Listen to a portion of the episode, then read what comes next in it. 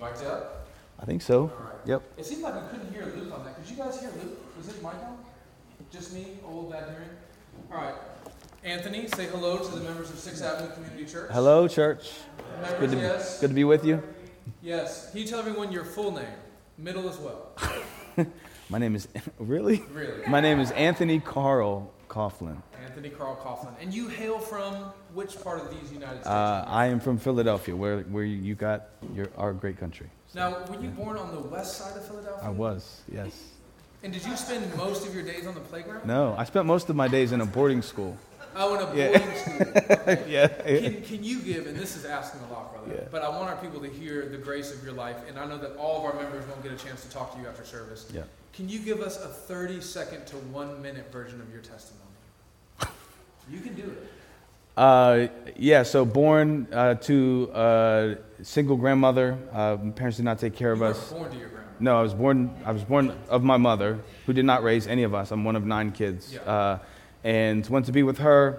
Heard the gospel from a, a peer when I was nine years old. Um, he forced me to listen to a gospel presentation in order for me to be able to play video games. His Sega Genesis. Yeah, and uh, and, and so I listened. Uh, I did not. I, he made me pray the sinner's prayer, which I did not mean any word of. And then we went to an Easter play later. A pastor gave a gospel presentation. He was with me. I was convicted. I got up to go forward, and he said, "What are you doing?" I said, "I'm going to receive Christ." He said, "You can't do that. You did that with me."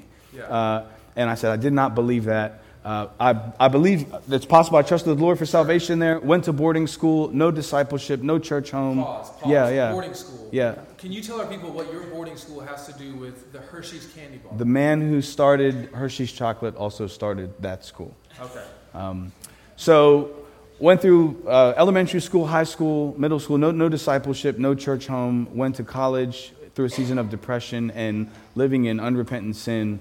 Um, knowing that I was sinning against the Lord Jesus, came under great conviction under uh, someone's preaching and ran back to my dorm room, fell on my face, prayed to the Lord to, to please forgive me.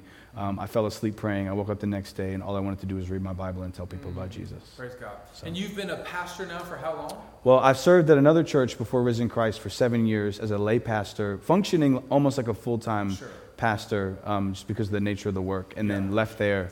I've been at Risen Christ since we started. I've been pastoring there for two years. And can you tell everyone in our church about the, the many books that you've written? I've written no books. You've written no books. Okay. Yeah. Can you tell the people of our church about uh, all the degrees that you have? I I have a bachelor's and a master's, Okay. but not, no, related no, to no, no, no, no, Okay. no, no. Can you tell the people of our church about the really big conference that you put on, and the, all- where you go and you all these speaking engagements? You? No, I don't do that. No, So why are you here? I, I, I preach a good gospel. Uh, Yeah. yeah. Amen. uh, That's right. I'm friends with you. Friends with me? That's Yeah. right. Yeah, yeah. So Anthony Coughlin is here because I, I told our elders uh, recently in an elders meeting that I think in light of everything that's going on in the craziness of the world and the end of T4G and all that stuff, that it's really, really, really important for like-minded pastors and churches to, to, to be very connectional. We can do that through structures and we can do that organically. We're not part of any denominational body, but we have an organiza- we have an organic connection. Right. And I, I just I want us to have relationships with other faithful churches who are doing essentially the same thing we're doing, Yeah. just in a very different context. You are in a not particularly great neighborhood in Philly. Yeah, Germantown. Yeah, It's in yeah. the northwest section of the city. Yeah, North Philly, not really safe. No, yeah, no, no. yeah. But you guys do all the same stuff we do. That's it right. looks a little different, That's right. Sounds a little different. Yeah. mhm. and you don't have very many. I mean, less than hundred members in yeah, church. yeah, yeah, yeah. About about seventy members. yeah. But you mhm. guys are just trying to follow the Lord faithfully. Yep. Yeah, praise God. Um, now, uh, you are probably the most vocal person in our service this morning. Okay. Lots of amens, Mhm. lots of hands. Look I'm, at, I'm, look e- at- I'm easily I'm easily encouraged, brother. Yeah, look so at look didn't how take much. and boring we are, right? So, what do you want from our people this I- morning? As they listen to you preach, do you want them to try to do what's not natural to them? I don't want you to. No, I don't want you to do what's not natural to you. Um, but I do want you. If you are encouraged, um, you know, the, the, the scripture says that we we can we can voice those things uh, and say those things. Uh, and so, if you are encouraged, I will not be discouraged or thrown off by an amen or a praise the Lord It would or actually be encouraging. it would be and, and it's encouraging to almost every preacher I've ever spoken to. Yeah. Um, so if you want to encourage your pastor and your and those that preach the word to you, let them know that you're with them and that you're encouraged and that God is using what they're doing uh, for your joy. And sometimes a simple, just Amen, praise the Lord, just some verbal, just so we can know there's a pulse. Yeah. All right, can we do Yeah. that? Can we just try it right now? Three, two, one. Amen. Yeah. All right, that's probably the best you're going to get this morning. That's okay. That's all right. Let me pray for you, brother, as you bring the word for us this morning. Lord God, we love you. We thank you so much for Ant and his his faithful, quiet service. What a joy it is to have him in our midst, to be mm. served by him. We pray that his time with us would also be a blessing to him. Mm. But the most important thing, God, is that this morning he is going to speak your word, mm. and we, your people, will feast on it. And so we pray that your spirit would aid us in that. We pray this in Jesus' name. Amen. Amen. Thanks, brother. Thank you, brother. Don't knock that over. Okay, family, we're going to be in the book of Exodus. Uh, Exodus. Yeah, I'm going to make you do this one. Say amen when you get to Exodus 3. Exodus 3, verse 13. Say amen when you have it. I got one, two, three, four, I think. That's good. That's good work. Just leave it open. Uh, I will read it in a moment, and I will pray for us in a moment. Uh, last night, uh, we were at, my son and I were at the DeMars home, and there were some people over, and uh, what happens to me maybe happens to you when you are in group settings like that.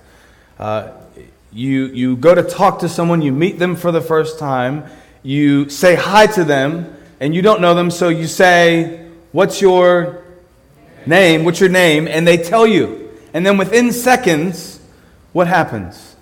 You forgot it. It's gone. Sometimes I even repeat it to myself. I did this last night. Great to meet you, Luke. Your name is Luke. Good to meet you, Luke. Great to meet you, Kate. Nice to meet you. Pleasure. And then seconds later, it goes away. Why does this happen? I think one of the reasons that this can happen is when our emotions rise, when we are anxious or nervous or, or overwhelmed by the, the situation socially, uh, our ability to think rationally can decline. When we are learning someone's name, even upon introduction, we are naturally more nervous, more anxious maybe because of the social context, and maybe we're unsure of what the other person thinks of us and we really want to impress them and our nerves get going, and our ability to do something as simple as remember the word Devon kind of just goes out the window. Emotions, nerves, even the need for acceptance are so powerful, family, that they can cause us to forget something as simple as someone's name right after we hear it. Now, the reason I say this is because our text for this morning starts with a question What is your name? It's the only time that Moses talks in this passage. And in the question, Moses is asking this because he's unsure, he's scared, and there is a desire for validation and comfort as he anticipates walking back into Egypt. His emotions are heightened. And God is going to answer Moses, but rather than validate Moses for who Moses is and say, Oh, you're going to do a great job, don't worry about it, you got this, Moses, God is going to teach Moses about himself by revealing that his name for his people is changeless, is caring, is faithful, is full of power, brings victory and transformation. And this will be his comfort and assurance for him as he walks back into Egypt to lead the people of Israel out. And the reason that this is important for us is the same reason that it is important and was important for Moses. When our emotions are on high, for whatever reason, in whatever context, God desires that we remember the substance and potency of His name. Are you with me? So, assurance of who God is, particularly for us in Christ, is what fixes our need for validation. It answers our questions of assurance. It assures us that things will ultimately be okay and that we have been delivered by a mighty hand, and that we have been and will be transformed. And I hope to unpack this as we walk through our text in seven points Now, don't freak out. Some of them are shorter than others. Here are the seven points. What is his name? His name is caring. That's point number two. His name is faithful. His name is powerful. His name is patient. His name is victorious. His name is transforming. What is his name? His name is caring. His name is faithful. His name is powerful. His name is patient. His name is victorious. His name is transforming. With that, let's read Exodus chapter 3, verses 13 through 22. This is the word of the Lord for you. Then Moses said to God, If I come to the people of Israel and say to them, The God of your fathers has sent me to you, and they ask me, What is his name? What shall I say to them? God said to Moses, I am who I am. And he said, Say this to the people of Israel I am has sent me to you. God also said to Moses, Moses, say this to the people of Israel The Lord, the God of your fathers, the God of Abraham, the God of Isaac, and the God of Jacob, has sent me to you. This is my name forever, and thus I am to be remembered throughout all generations. Go and gather the elders of Israel together and say to them, The Lord, the God of your fathers, the God of Abraham, of Isaac, and of Jacob, has appeared to me, saying, I have observed you, and what has been done to you in Egypt. And I promise that I will bring you up out of the affliction of Egypt to the land of the Canaanites, the Hittites, the Amorites, the Perizzites, the Hivites, and the Jebusites a land flowing with milk and honey. And they will listen to your voice. And you and the elders of Israel shall go to the king of Egypt and say to him, The Lord, the God of the Hebrews, has met with us. And now please let us go a three days' journey into the wilderness that we may sacrifice to the Lord our God. But I know that the king of Egypt will not let you go unless compelled by a mighty hand. So I will stretch out my hand and strike Egypt with all the wonders that I will do in it. After that, he will let you go. And I will give this people favor in the sight of the Egyptians. And when you go, you shall not go empty. But each woman shall ask of her neighbor and any woman who lives in her house for silver and gold, jewelry, and for clothing. You shall put them on your sons and on your daughters. So you shall plunder the Egyptians. This is God's word. Amen. Amen. Let me pray for us. Heavenly Father, I do pray that you would help me now. Hide me behind the cross so that your word would be exalted and so that your people would be helped. I ask that you would do this for the glory of your name and the good of your church. In Christ's name, amen. amen. Point number one what is his name? So at the start of our passage, we see Moses' question. It's the question uh, that Moses asked as the second question in this larger chapter, and he's asking God at the burning bush. The first question he asks is in verse 11 Who am I that I should go to Pharaoh and bring the children of Israel out of Egypt? In other words, what he's saying is, I don't think I'm, I can do this. I don't think uh, I'm really going to be good at this, God. And God's answer is, You're right. But I will be with you, and this shall be a sign for you so, this is an answer of God's presence with a sign to convince Moses. Look at the second question that Moses asks. He asks, If I come to the people of Israel and say to them, The God of your fathers has sent me to you, and they ask me, What is his name? What shall I say to them? In other words, I, I don't think I can do this, and, and no one else is going to think I can do this unless I have a cosigner.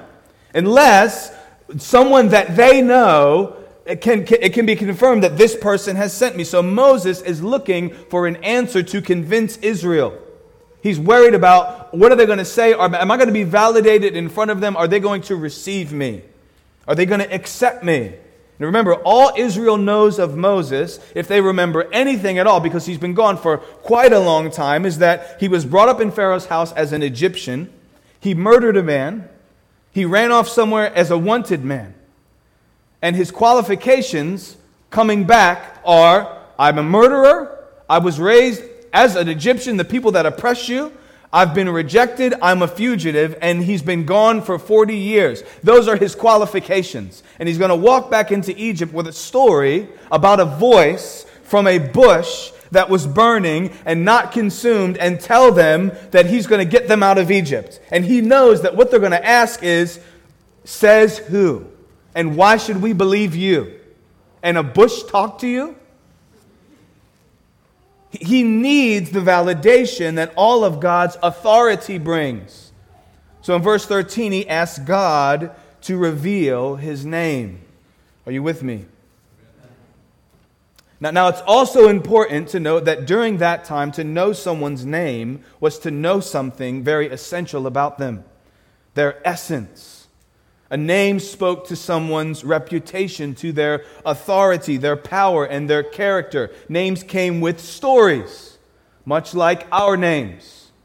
Someone tells you their name, that you ask their name, and you also want to know what, what's behind this name. Tell me about yourself. And when the Israelites ask, inevitably, who sent you, what they want to know is what's behind the name? What's the story there? What's been revealed to you about the name? And what does that name mean for us right now as slaves? So, not only do they want to know what's the story behind the name, how is this relevant to me? I'm a slave in Egypt. And God answers him. He answers Moses in verses 14 to 15. God said to Moses, I am who I am. And he said, Say to this people of Israel, I am has sent me to you. God also said to Moses, Say this to the people of Israel The Lord, the God of your fathers, the God of Abraham, the God of Isaac, and the God of Jacob, has sent me to you. This is my name forever, and thus I am to be remembered throughout all generations. And thus his name is revealed. God's answer is essentially, it's essentially three names I am who I am. I am and the Lord. Now, now there are a lot of ways that this can be interpreted or has been, have been interpreted. Philip Ryken says that Moses probably spent the rest of his life trying to figure out what, the, what this meant. I think the simplest way to arrive at what God is communicating about himself, his character, his essence, his reputation, is in the context of verse 12, when God tells Moses, I will be with you. Is in verse 14, God says, I am who I am, or I will be what I will be. Or another, another way of saying this is, I am what I am. That, that's in the present tense because he doesn't have a past. He does not have, or a future in that sense. He's eternal. He's infinite. He has always been and only been present. He always is and always will be. He's always been. I am who I am. I cannot be contained. You can't box me in, Moses. And I don't need anyone. I'm self existent and I'm unchanging. I am who I am. I am what I am. And then this is shortened to simply I am, all coming from the same Hebrew verb which means to be. Then in verse 12, God calls himself the Lord. I am who I am. I am the Lord. In Hebrew, this is Yahweh, which is a play on the Hebrew word to be because they sound similar. It's almost like a shorthand version of I am who I am. So when Moses asks, God, what's your name? They're going to want to know what your name means for them in slavery. God repeats himself. I am who I am, or I will be what I will be, and then shortens it to I am, and finally calls himself the Lord, Yahweh, the God of your fathers. So, put simply, I think it means that the Lord is communicating to Moses I will be who I will be, and all of who I am will be with you. Go tell the people that the God who is and always has been will be present with you and with them to bring them out of Egypt. This is a statement about his name concerning his covenant faithfulness, his presence with Israel, and his intent to redeem them. And this is why Moses, this is why he tells Moses in verse 15 that he is the God of the patriarchs Abraham, Isaac, and Jacob. So the interesting thing about these names is that centuries have passed through each of these names. The people of Israel who were bound in Egypt had never met Abraham, Isaac, or Jacob. But God's message is that is one that, that, that they've heard through the retelling of stories that have to do with these names. It's almost as if verse 15 is a kind of correction for Moses because all Moses, look at verse 13. All Moses plans to say to them is, This is the God of your fathers that appeared to him. And in verse 15, God says, No, no, no. Tell them Yahweh, the God of your fathers, the God of Abraham, the God of Isaac, and the God of Jacob, the God of covenant faithfulness is coming to them. In other words, if you're going to say my name, say it right. I'm the God of covenant faithfulness. Anytime you see those three words, uh, three names, Abraham, Isaac, and Jacob, think that's covenant language. God says, This is my name forever and thus I am to be remembered throughout all generations. Now, the interesting thing about the word remember here is that praise is in view. So, God's people ought to always think of Him and praise Him as the living, reigning, all powerful, undiminished King that the burning bush showed Him to be. And, and, they, and they, the God's people throughout history have, and His people do now. That's what we're praising God for this Sunday morning for His power, for His faithfulness the fact that he reigns, that, that he has dominion. Psalm 145, 10 to 13 says, All your works shall give thanks to you, O Lord, and all your saints shall bless you. They shall speak of the glory of your kingdom and tell of your power. Your kingdom is an everlasting kingdom, and your dominion endures throughout all generations. Amen. Amen. And after the revelation of the burning bush, there was more of God to be revealed. God would continue to make the nature of his name known and bring about praise through generations through his works. And as Israel asked the question, what does God's name for us mean in the midst of our slavery? One thing that would be revealed to Moses and to Israel is that in his redemption, in his covenant keeping faithfulness throughout generations, he is caring. His name is caring. Are you with me, family? Okay. His name is caring. We see this in verse 16.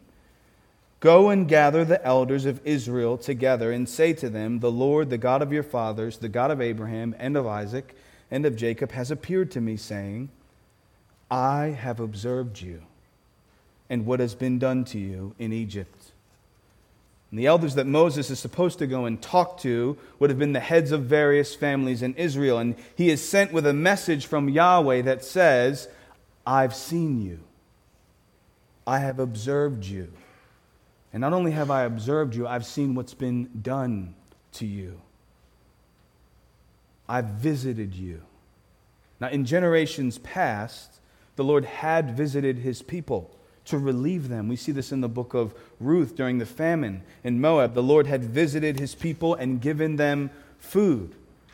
Now, here, this verse fulfills Joseph's expectations in Genesis 50. I am about to die, but this is at the end of Genesis, and Exodus is really just a continuation of that story. Joseph says, I'm about to die, but God will visit you and bring you up out of this land to the land that he swore to Abraham, to Isaac, and to Jacob. And so Israel, bound in slavery, may have been wondering if God was there, let alone coming to deliver. Is God even present? Does he even hear me? Does he even know what's going on? What's been going on for 400 years here? When, when Moses comes in the name of Yahweh, I am, he comes in the name of the God who cares who comes to the aid of his people, who is aware of and sensitive to the individual and corporate needs. He's inspecting, he's caring, he's providing, he's gentle. He is the God who sees them. And, any, and when you see this in the book of Exodus, especially in the early parts, when he says, I've seen you, it comes with the sense that he sees them and intends to act. Psalm 106. Many times he delivered them, but they were rebellious in their purposes and were brought low through their iniquity. Nevertheless, he looked upon their distress when he heard their cry. For their sake, he remembered his covenant and relented according to the abundance of his steadfast love. So the covenant keeping faithfulness of God is seen not just that he remembers his covenant, but that he does it through how he cares for them. What good news for struggling saints, that God looks upon distress, even the distress of our own making that we make because of our sin. He looks on us, and for the sake of his covenant, not because of us, he cares for us. Some, sometimes, family, in seasons of doubt, in seasons of depression, in seasons of brokenness over sin or guilt or shame, when things seem to be overwhelming, the, the one thing you or another brother or sister may need to hear is simply this. God has observed, God sees you, and He's come to help you. He's provided for you in Christ, and He's not turned a blind eye to you, and it's because of Christ because of his death in your place, that he does not pour his wrath out on you and does not shame you because of your sin. It's because of the death of Christ that he comes to help you, that he's merciful to sinners. If Moses is sent with the message about God's name, about God's covenant keeping faithfulness, about his care for complaining Israelites in the wilderness, then we are sent with the same message of God's covenant keeping faithfulness and care in Christ. Amen? We must use that and remember that that is a tool in our tool belt to encourage the weary, the broken, the downcast. This is what Moses is sent with. I am who I am, the Lord, Yahweh, the one who keeps covenant, is faithful and cares. Not only is Moses sent with a message of God's care, he's sent with a message of God's faithfulness. We see this in the promise that God makes in verse 17 I promise, I promise that I will bring you up out of the affliction or misery there of Egypt to the land of the Canaanites, the Hittites, the Amorites, the Perizzites, the Hivites, and the Jebusites. I promise to bring you to a, man, a land flowing with milk and honey. So, this is the script for Moses, right? It's, it's not based on something new. It's based on something old. His faithfulness is based on something old. He, he is fulfilling an old promise that was made to Abraham in Genesis 15. Then the Lord said to Abram, Know for certain that your offspring will be sojourners in a land that is not theirs, and will be servants there. And they will be afflicted for 400 years, but I will bring judgment on the nation that they serve, and afterward they shall come out with great possessions. This is the two, so this is a twofold promise. So he's promised to take them out and bring them into a new land, which highlights the fact that the name of the Lord is faithful, not only to deliver them from slavery and to mend the past, he's faithful to provide the pathway to wholeness for a future and a hope that is going to be fulfilled. And God gives Moses his covenant name to remind his people that his name is one that acts in history to faithfully keep his promises. His name is faithful. I promise. We live in a world full of broken promises. That's why this is important, at least for me. It's a hard aspect of our existence. Promises are broken all the time. If you've ever had a friend or a spouse or an employer or a parent break a promise to you, then you know the hurt that comes with this. But the joy we have as believers, as Christians, as followers of Christ, as people who are regenerated, is that we serve a God who never forgets or never breaks his promise. So the victory of Jesus Christ on the cross is evidence of how far our God will go to fulfill and keep his promise with us. The resurrected Christ is the assurance that we have that we do indeed have a promised victory over sin and death, and we will be with him forever. We have an inheritance that is imperishable and unfading and kept for us. And, and just as this is part of Moses' validation, this is part of ours. The faithful promise keeping God is going with Moses. And if we are in Christ, he is with us. What a word of encouragement to the Israelites who wandered after 400 years and were concerned if God was actually a God of his word. There's no broken promises with him. His name is faithful. Not only is his name faithful, it is powerful. Are you with me? His name is powerful. We see this in 18 and 20. And they will listen to your voice And you and the elders of Israel shall go to the king of Egypt and say to him, The Lord, the God of the Hebrews, has met with us. And now please let us go a three days' journey into the wilderness that we may sacrifice to the Lord our God. But I know that the king of Egypt will not let you go unless you are unless compelled by a mighty hand. So I will stretch out my hand and strike Egypt with all the wonders that I will do in it. And after that, he will let you go. This is a message of power. God brings Moses with his name with a message of care and faithfulness and power. Now, notice a few things about this message of power. It's also a message of weakness. First, the, the, message that Moses and the elders of Israel are meant to bring to Pharaoh is a message that will be perceived as weakness. How do we know this? We know this because this is what he's told to say Go to the king of Egypt and say to him, the Lord, the God of who? The Hebrews has met with us. And now, please let us go. To which Pharaoh would likely respond, You mean the people, the slaves? Like the people that I got my thumb on? The, the, the, the people that do whatever I tell them, that I drive with a whip, that build and build and build. You mean those people? Like, what are they going to do? And if that's, if that's the God that they serve, I'm not going to listen to him at all because these are weak people. And I know they're weak because I'm in charge of them. So, based purely on circumstance, this request would seem ridiculous to Pharaoh. What God would choose to be identified with a nation of slaves? And then also presume to make a request from the king of the most powerful nation in the region that has enslaved them. God is the, this is the thing. He's the God of the river. He's already shown, he's, he's going to show that. He's the God of the sun. He's the God of the sea. He could have, he could have picked anything, like which Pharaoh would have responded to. Oh, we, you, we have a sun God. You have one? Oh, snap. Like, I, okay, well, tell me what he says. This is serious. He could have introduced himself any way he wants. And in order to get Pharaoh's attention, he says, I'm going to make my name known by identifying with weakness and the things that the world looks down upon.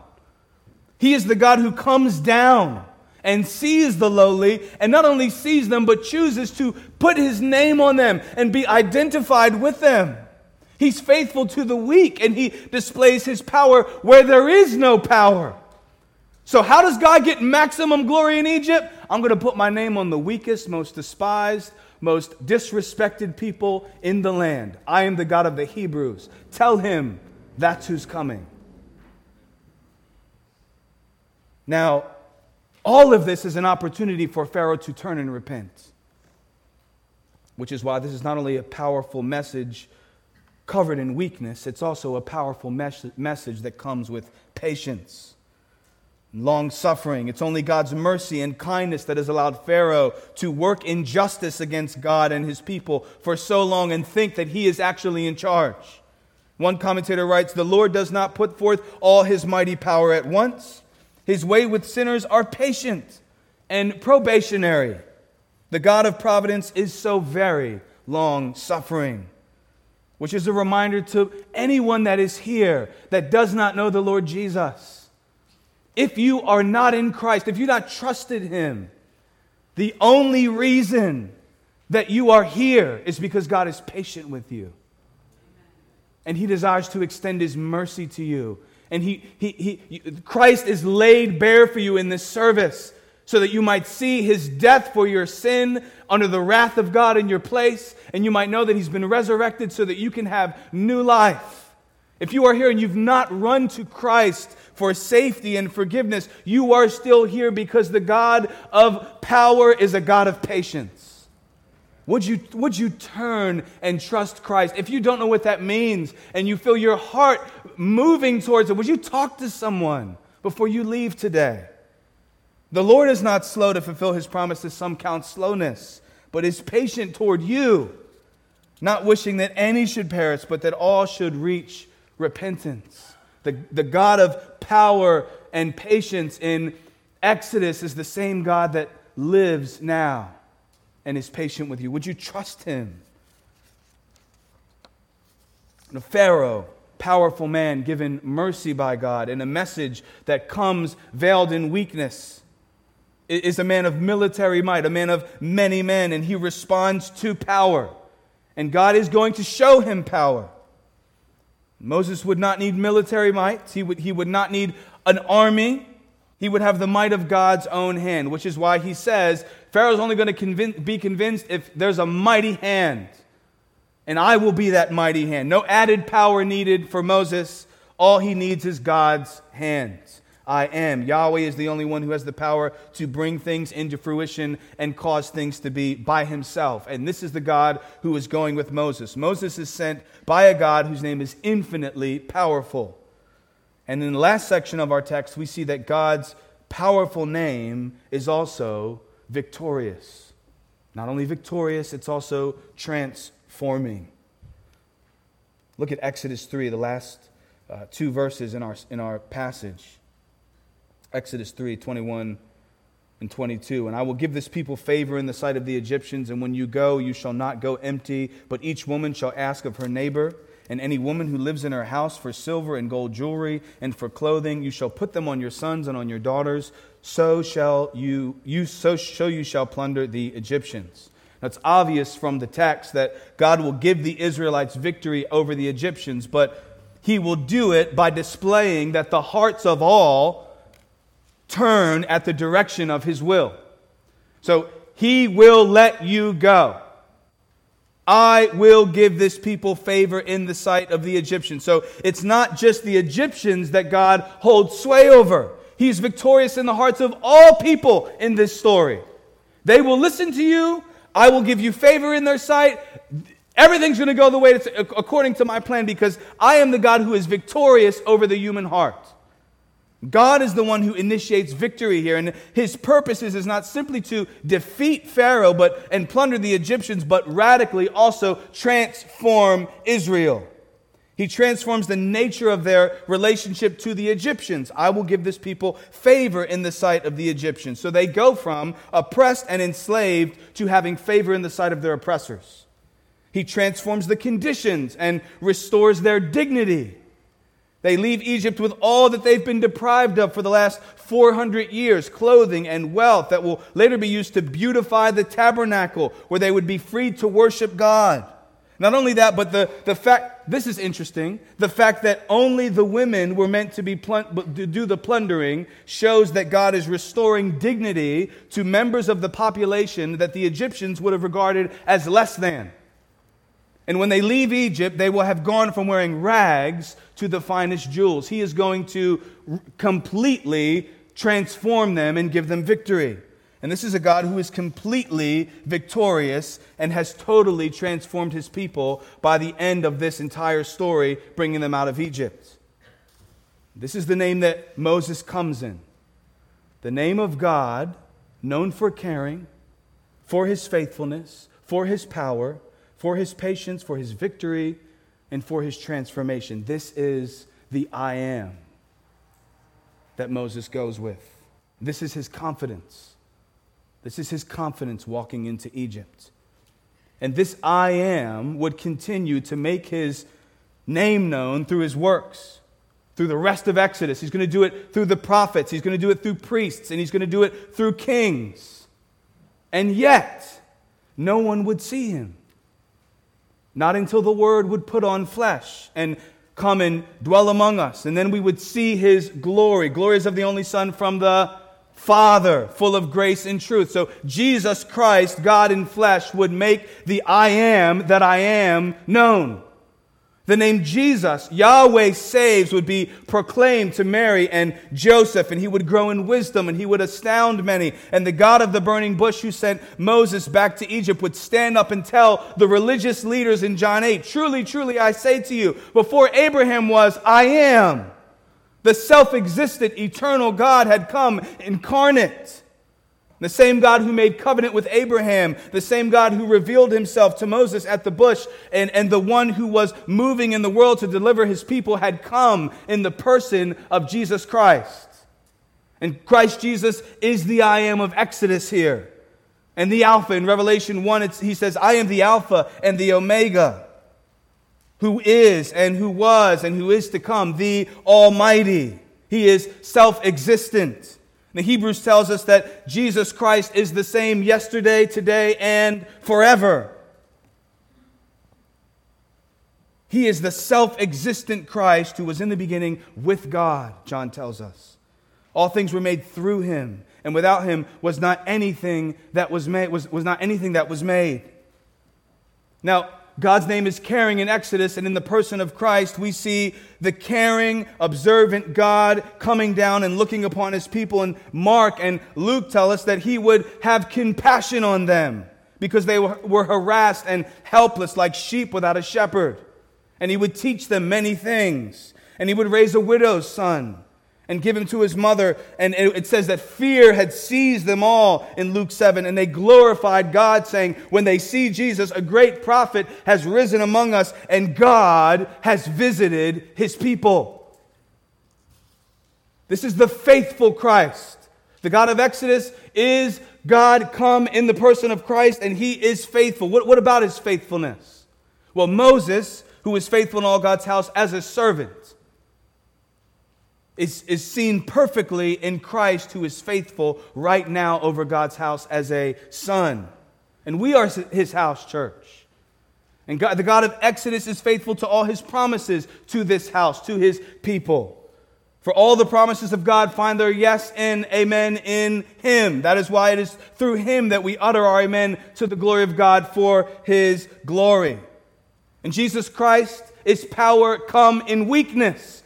So, just as God chooses in Exodus to identify with weakness and make his power known through weakness, through the incarnate Son of God, God is once again doing to display his almighty power as Jesus heals the sick and raises the dead, and he would come as a lamb to be crucified in weakness, 2 Corinthians tells us.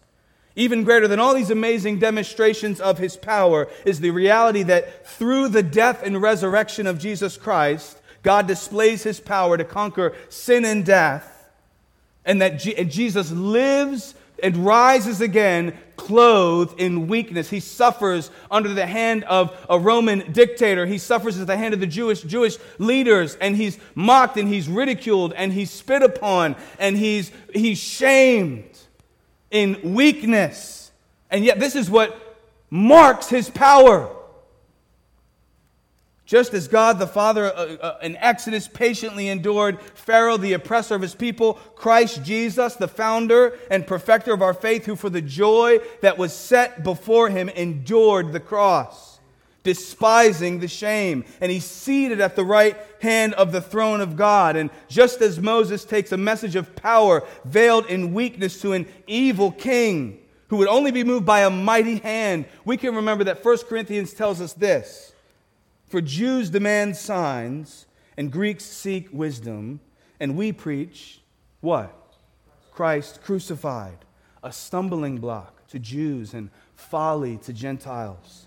But to those who are called, both Jews and Gentiles, Christ, the power of God and the wisdom of God. Christ, the power of God and the wisdom of God. For the foolishness of God is wiser than men, and the weakness of God is stronger than men.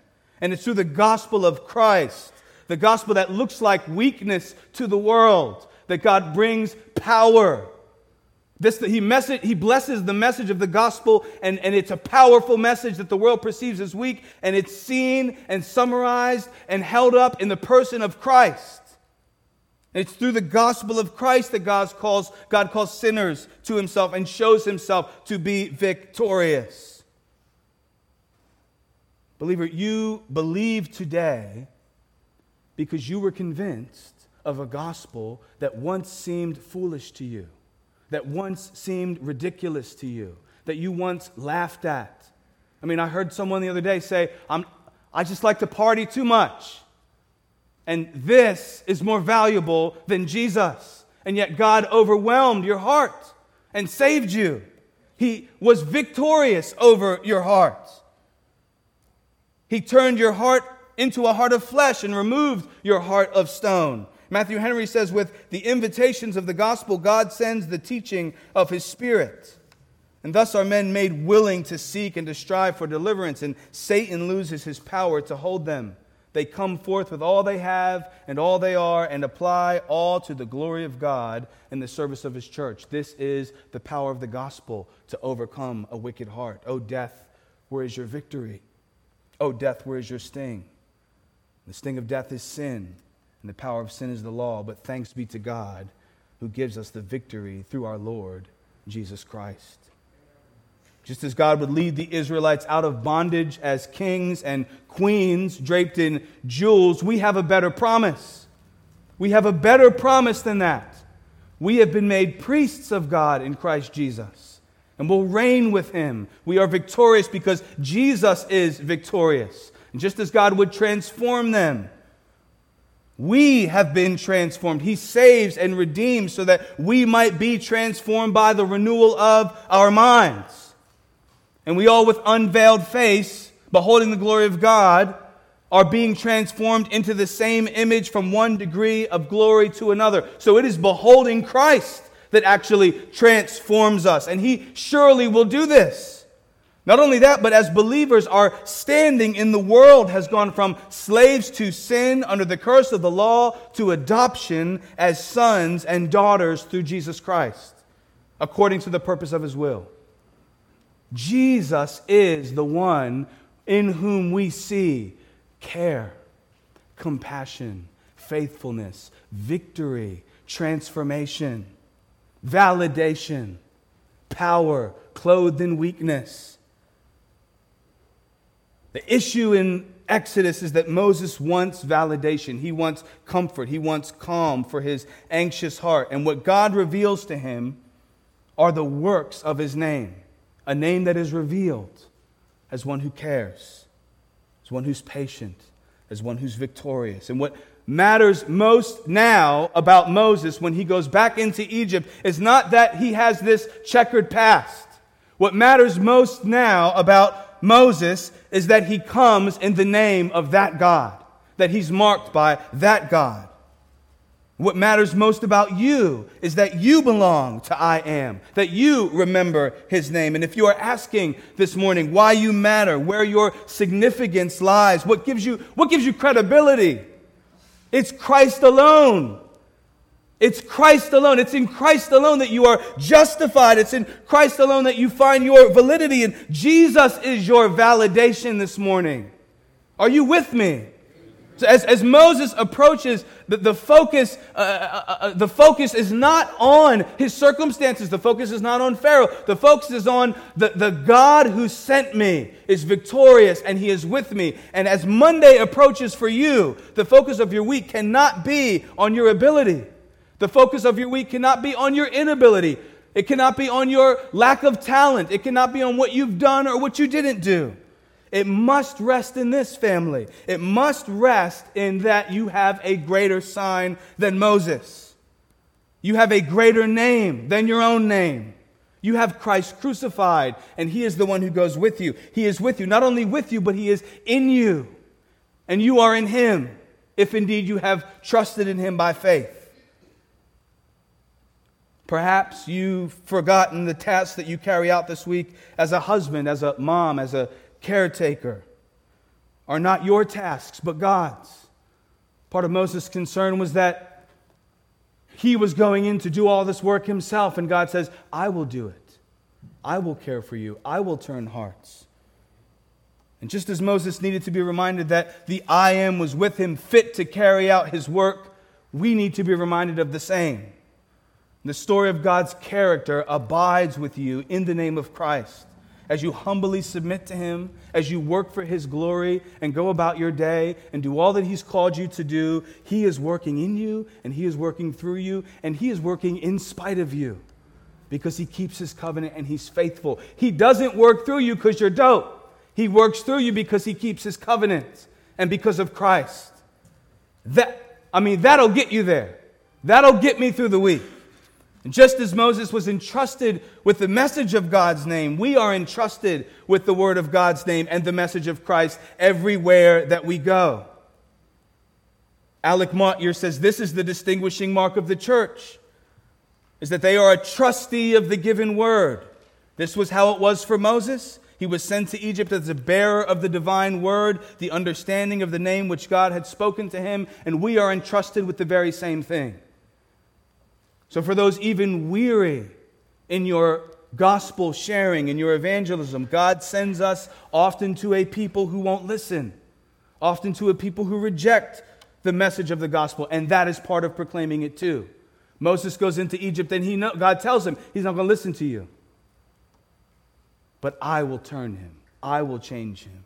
Keep proclaiming Christ. And remember that the power and the story behind the name that you're proclaiming has nothing to do with you.